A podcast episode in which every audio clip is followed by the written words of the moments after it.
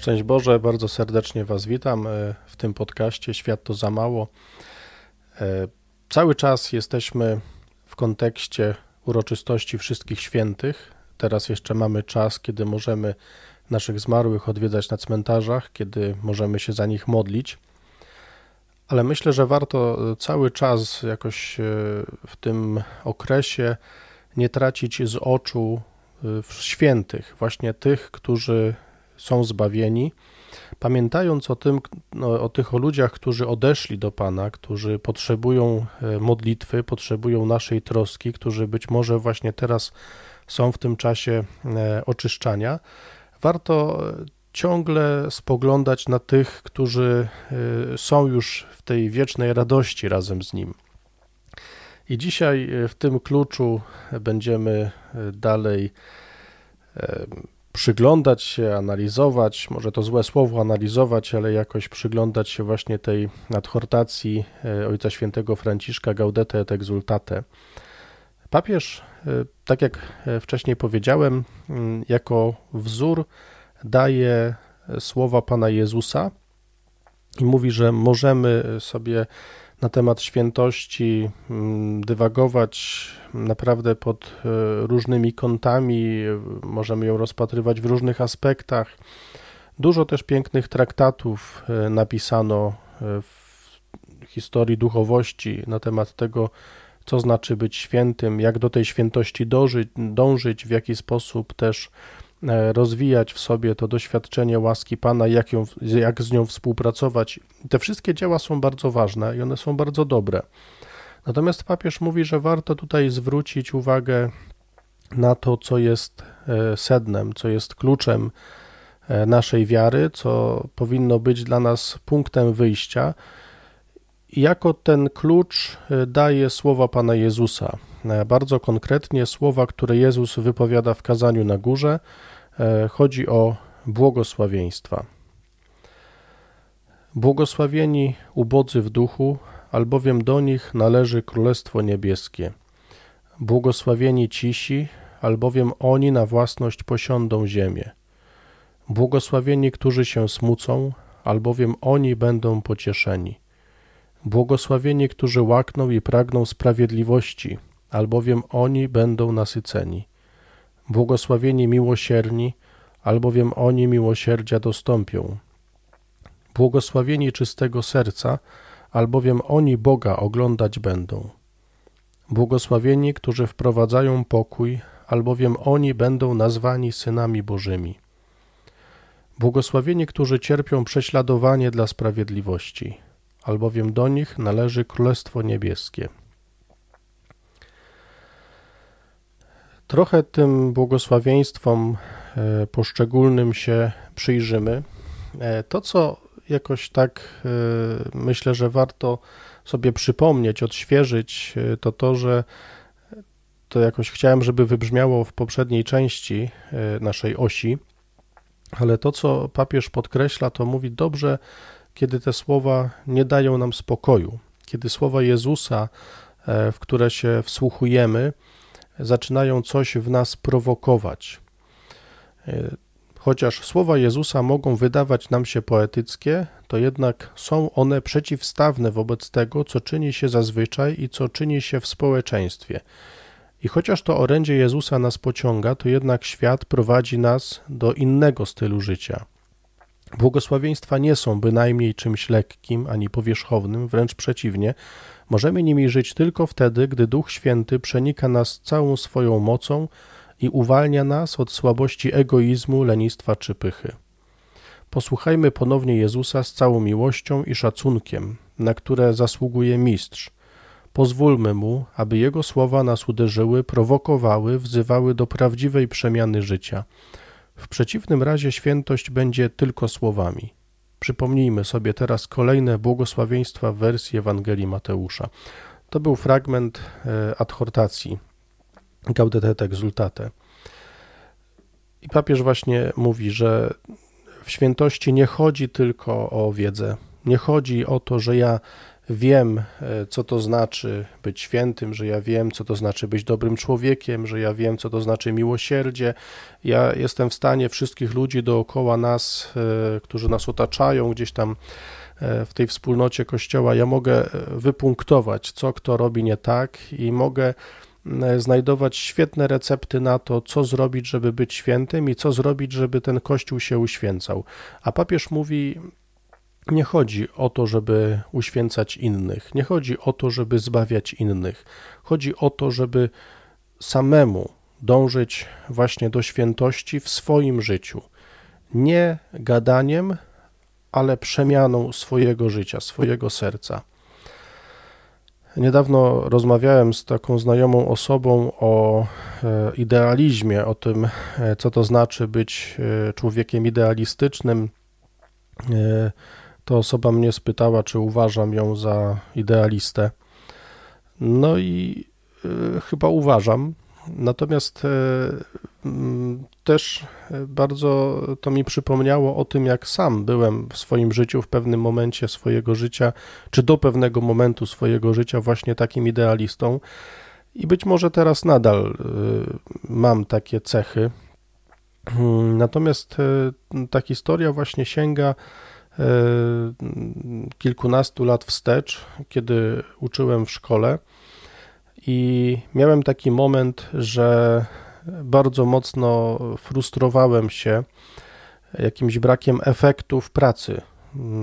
Miałem poczucie, że bardzo dużo się angażuję, że bardzo angażuję się zarówno w szkole, jak i w duszpasterstwie, które prowadziłem, jak i w spotkaniach z bierzmowanymi bardzo się jakoś w tym angażowałem, jednocześnie miałem poczucie, że e, te dzieci, ta młodzież, z którą miałem do czynienia, że oni to mają gdzieś i e, jakby chodzą na te lekcje religii, ale to jest dla nich takie zło konieczne, nie? To, to nie jest coś, e, co jakoś może ich zainteresować. No i frustrowało mnie to. To były pierwsze miesiące, pierwszy rok, a może pierwsze dwa lata poświęceniach i pamiętam, że siedziałem wtedy w klasie matematycznej, e, tam miałem lekcję religii, e, skończyłem lekcję z jedną klasą i pamiętam, że to była dla mnie bardzo trudna lekcja. I nagle jakoś tak do mnie dotarło, mm, że te dzieci są po grzechu pierworodnym i że ja też jestem po grzechu pierworodnym i że ludzie, do których przychodził Jezus, też są po grzechu pierworodnym. I że Jezus przyszedł do nich nie po to, żeby coś fajnego powiedzieć, ale po to, żeby przemienić ich człowieczeństwo, żeby pokazać, co to tak naprawdę znaczy być człowiekiem, żeby wyprowadzić e, tych ludzi z biedy i bardzo jakoś tak mnie to uderzyło, że Pan Jezus, e, który widzi swoich apostołów, który widzi swoich uczniów, którzy ciągle gdzieś e, zawodzą, którzy ciągle gdzieś w różnych przestrzeniach zawalają, którzy, jak się okazuje, ciągle mają w sobie bardzo tak mocno ludzkie e, patrzenie na rzeczywistość, na świat. I Pan Jezus po prostu cierpliwie przy nich jest i z ogromną cierpliwością i miłością przekonuje ich o tym, że naprawdę ich kocha. I to mnie jakoś tak e, bardzo mocno zaczęło dotykać, że ja e, wybierając tą drogę bycia dominikaninem, bycia zakonnikiem, księdzem, kapłanem, właśnie dlatego się na to zdecydowałem, bo chciałem ludziom to nieść. I teraz zaczynam się frustrować, że ludzie e, nie przyjmują tego z otwartymi ramionami. No, no, no, nie przyjmują, bo są po grzechu pierworodnym. Mają w sobie dużo biedy, czasem zakłamania, ja też mam. I że ja idę im powiedzieć, że jest odpowiedź na to. Jest odpowiedź na tą biedę, jest odpowiedź na to zakłamanie, jest odpowiedź na grzech. Jest ktoś, kto to bierze wszystko na siebie. Ja idę nieść tą dobrą nowinę. I to był dla mnie naprawdę zwrot kopernikański. Wiecie, najciekawsze jest to, najciekawsze są chyba takie zmiany w naszym życiu, kiedy z jakiejś teorii czegoś, co się wiedziało, nagle przechodzi się do życia, do serca. Ja to wiedziałem, że wszyscy jesteśmy po grzechu pierworodnym. Ja wiedziałem, że te dzieci są po grzechu pierworodnym. Ja wiedziałem, że ja jestem po grzechu pierworodnym, ich rodzice tych dzieci, że moi koledzy w szkole, koleżanki, z którymi razem uczyłem, pracowałem, oni też są po grzechu pierworodnym, że e, moi współbracia są po grzechu pierworodnym. To wszystko teoretycznie wiedziałem ale wewnętrznie nie było we mnie na to zgody. I dopiero kiedy gdzieś tak to do mnie dotarło, że ja właśnie z tym mogę iść do ludzi, to sprawiło, że gdzieś mm, pojawiła się taka przestrzeń właśnie na miłosierdzie, na łagodność. To nie znaczy, że jestem zawsze łagodny, bo jestem nerwus, jestem choleryk i czasem te nerwy biorą górę, ale to, co zobaczyłem, to to, że mm, jest przynajmniej jakaś taka płaszczyzna, która daje do, mi do myślenia, która gdzieś łagodzi jakąś frustrację, czy zmęczenie, czy brak e, dostrzegalnych efektów mojej pracy. I mówię o tym dlatego, że no właśnie błogosławieństwa mm, one nie są teorią, nie? że możemy to wszystko wiedzieć, ale kiedy to cały czas zostanie na poziomie teorii, tak samo świętość, to nie zmieni naszego serca. Tak samo jak moja teoria, teoretyczna świadomość tego, że ludzie są po grzechu pierworodnym, nie zmieniała mojego stosunku do nich, sprawiała, że się frustrowałem. Dopiero kiedy gdzieś świadomie zacząłem z tej perspektywy patrzeć na tych ludzi, coś się zmieniło. Tak samo też jest właśnie ze świętością, tak samo jest z życiem, błogosławieństwami, w ogóle z całym życiem duchowym. Teoretyczna świadomość różnych rzeczy niczego nie zmienia. Zmienia się, jak się zmieni moje serce, moje postępowanie, wtedy zaczyna się zmieniać moje życie, i wtedy ja też mogę do jakiejś świętości w moim życiu dążyć.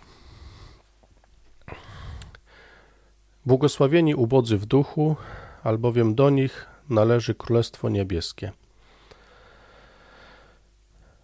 Papież pisze tak: Ewangelia zachęca nas do rozpoznania prawdy naszego serca, aby zobaczyć, w czym upatrujemy bezpieczeństwa naszego życia Zwykle bogacz czuje się pewnie dzięki swoim bogactwom i sądzi, że gdy są one zagrożone, rozpada się cały sens jego życia na ziemi.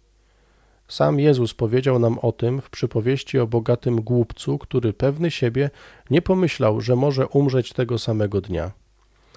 Bogactwa nic tobie nie zapewnią. Co więcej, gdy serce czuje się bogate, jest tak bardzo zadowolone z siebie, że nie ma w nim miejsca na Słowo Boże – na to, by kochać braci, a nie cieszyć się najważniejszymi rzeczami w życiu.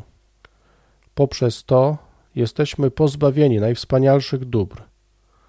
Dlatego Jezus nazywa błogosławionymi ubogich w duchu, którzy mają serca ubogie, do których może wejść Pan ze swoją nieustanną nowością.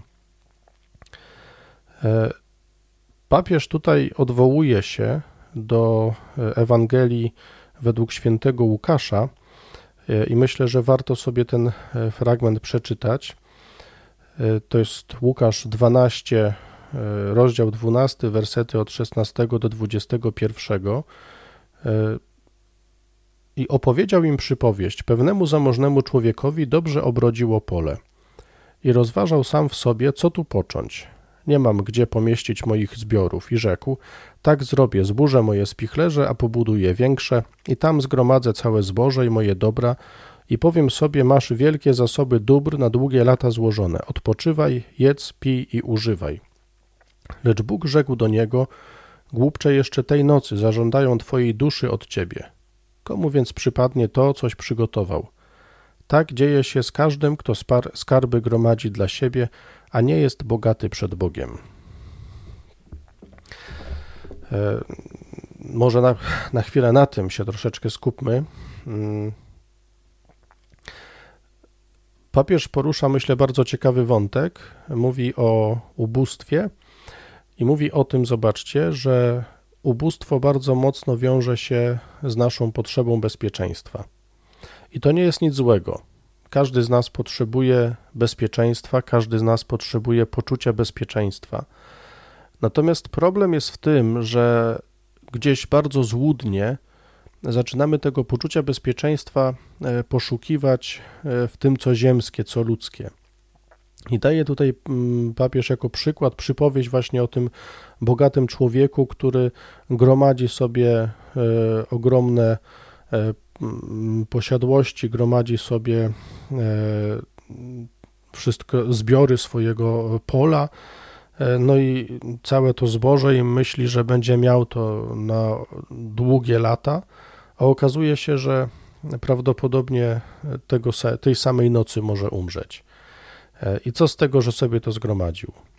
I Pan Jezus mówi o tym, mówi mm, tą przypowieść, żeby pokazać, że poczucie bezpieczeństwa nie, nie może być zakorzenione w tym, co tutaj ziemskie, materialne.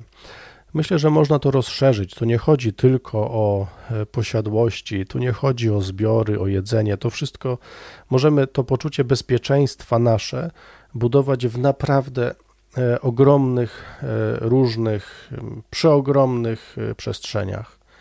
To poczucie bezpieczeństwa możemy budować, no choćby właśnie próbując, dominując, dominować nad drugim człowiekiem.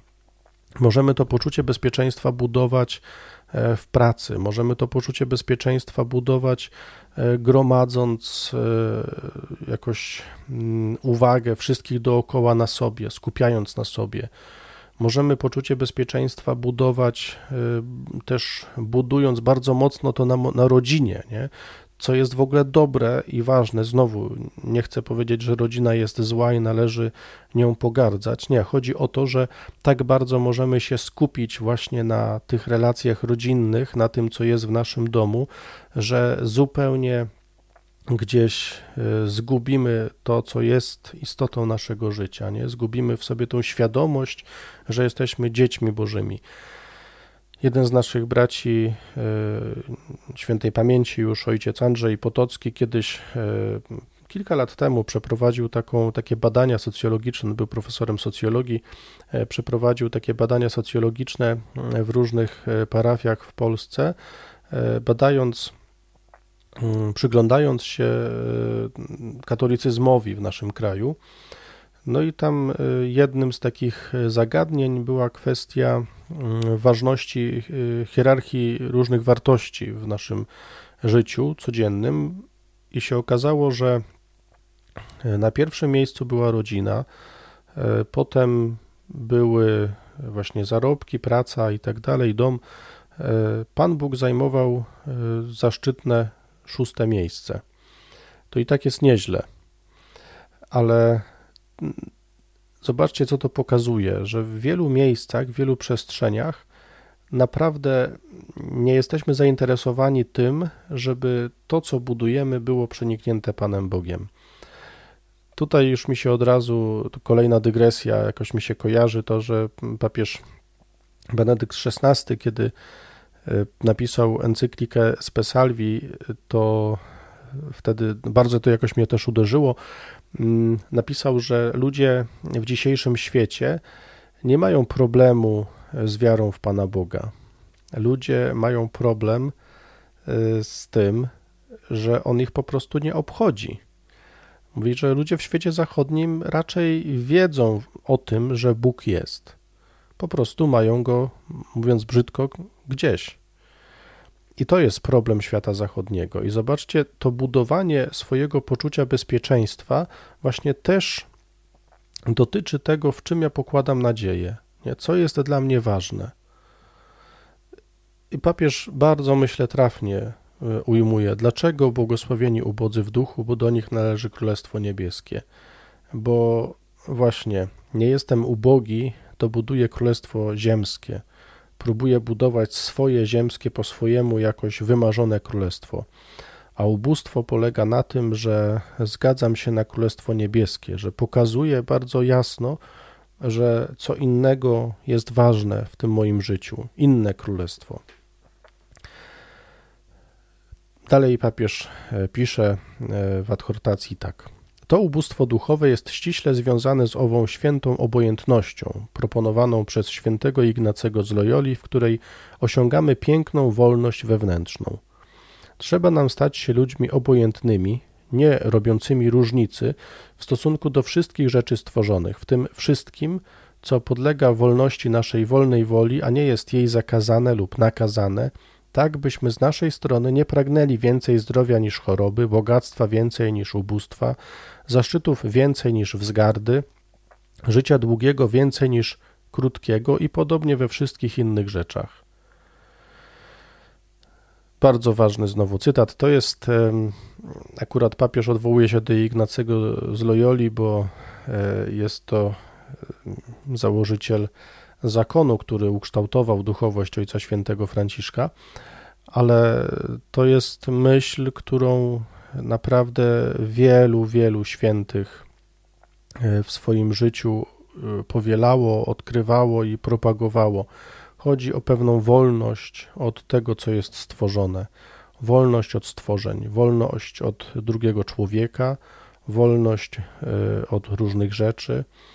Tak naprawdę też w tej wolności od różnych rzeczy chodzi o wolność do robienia różnych rzeczy. Kiedy jestem wolny od rzeczy materialnych, to mam w sobie dużo wolności do tego, żeby na przykład poświęcać swoje życie dla innych. Kiedy mam wolność od różnych relacji, tak samo jestem bardziej ofiarny, bardziej otwarty, bardziej wrażliwy na potrzeby innych. To jest niezwykle ważna wolność wolność od stworzonego świata. Ale tak naprawdę po to, żeby mieć wolność do wychodzenia do innych, do drugiego człowieka. I dalej papież mówi tak. Łukasz nie mówi o ubóstwie ducha, ale o byciu ubogim i nic więcej. Zatem zachęca nas do życia surowego i ogołoconego. Ten sposób wzywa nas, abyśmy uczestniczyli w życiu najbardziej potrzebujących, w życiu, jakie prowadzili apostołowie, a na koniec, abyśmy upodobnili się do Jezusa, który będąc bogaty dla nas stał się ubogim. Bycie ubogim w sercu to właśnie jest świętość. To jest, myślę, bardzo ważna uwaga. Święty e, Mateusz w błogosławieństwach mówi błogosławieni ubodzy w duchu. Łukasz nie mówi o ubogich w duchu, tylko mówi po prostu o ubóstwie.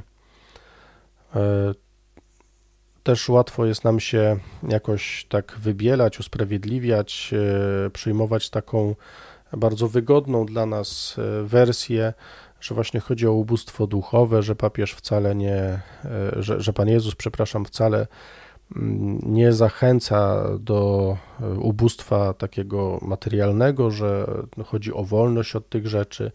I to prawda, że tak naprawdę chodzi o właśnie o wolność y, od tego wszystkiego, co, co stworzone, co ziemskie, ale w tym, żeby mieć tą wolność jeszcze większą, warto się jakoś, warto zaryzykować y, to, to ubóstwo takie całkowite, nie?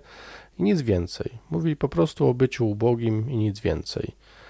To myślę jest ciekawe, że w teorii możemy znowu fajnie mówić o tym, że Pan Jezus e, mówi o ubóstwie, że chodzi o taką wolność od tego wszystkiego, że wcale nie, nie chodzi o to, że mam się tych różnych rzeczy wyrzekać, no ale spróbuj e, się wyrzec tych różnych rzeczy.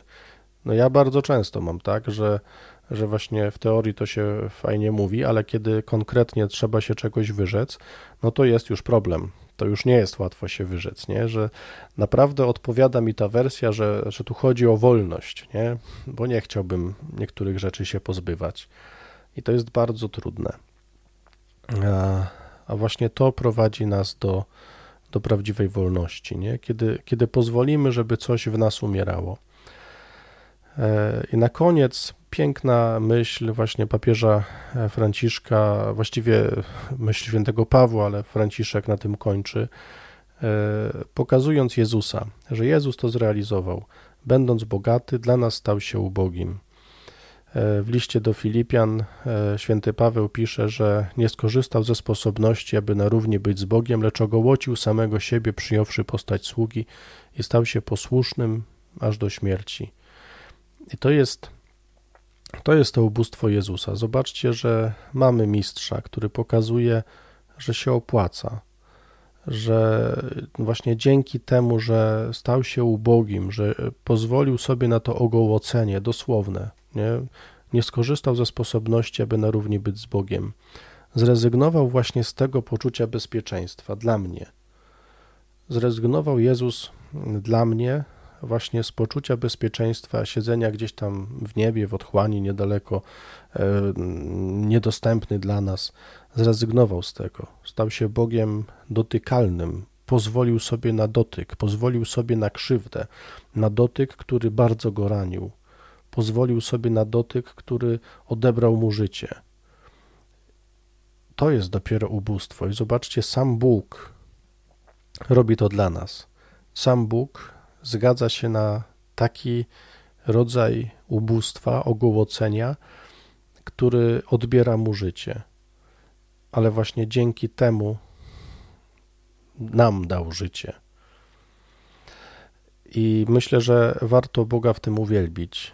Warto Bogu za to podziękować, że właśnie dla mnie, dla Ciebie stał się aż tak ubogim, że pozwolił sobie na ogołocenie.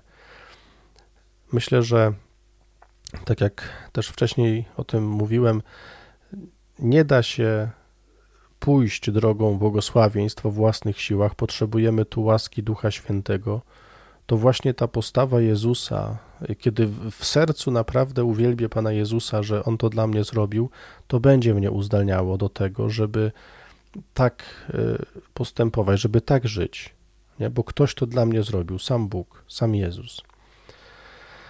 Panie Jezu Chryste, uwielbiam Cię właśnie w Twoim ogołoceniu, w Twoim ubóstwie.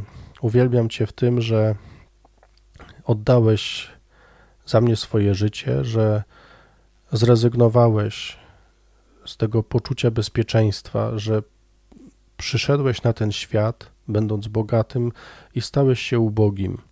Przyjąłeś to ubóstwo, pozwoliłeś sobie na bycie dotykalnym przez człowieka, przeze mnie, pozwoliłeś sobie na to, żeby człowiek odebrał tobie życie i oddałeś, Panie, to życie, biorąc na siebie całe nasze zło, a w zamian oddając nam swoje ciało jako pokarm, byśmy mogli karmić się Twoją świętością, Twoim dobrem.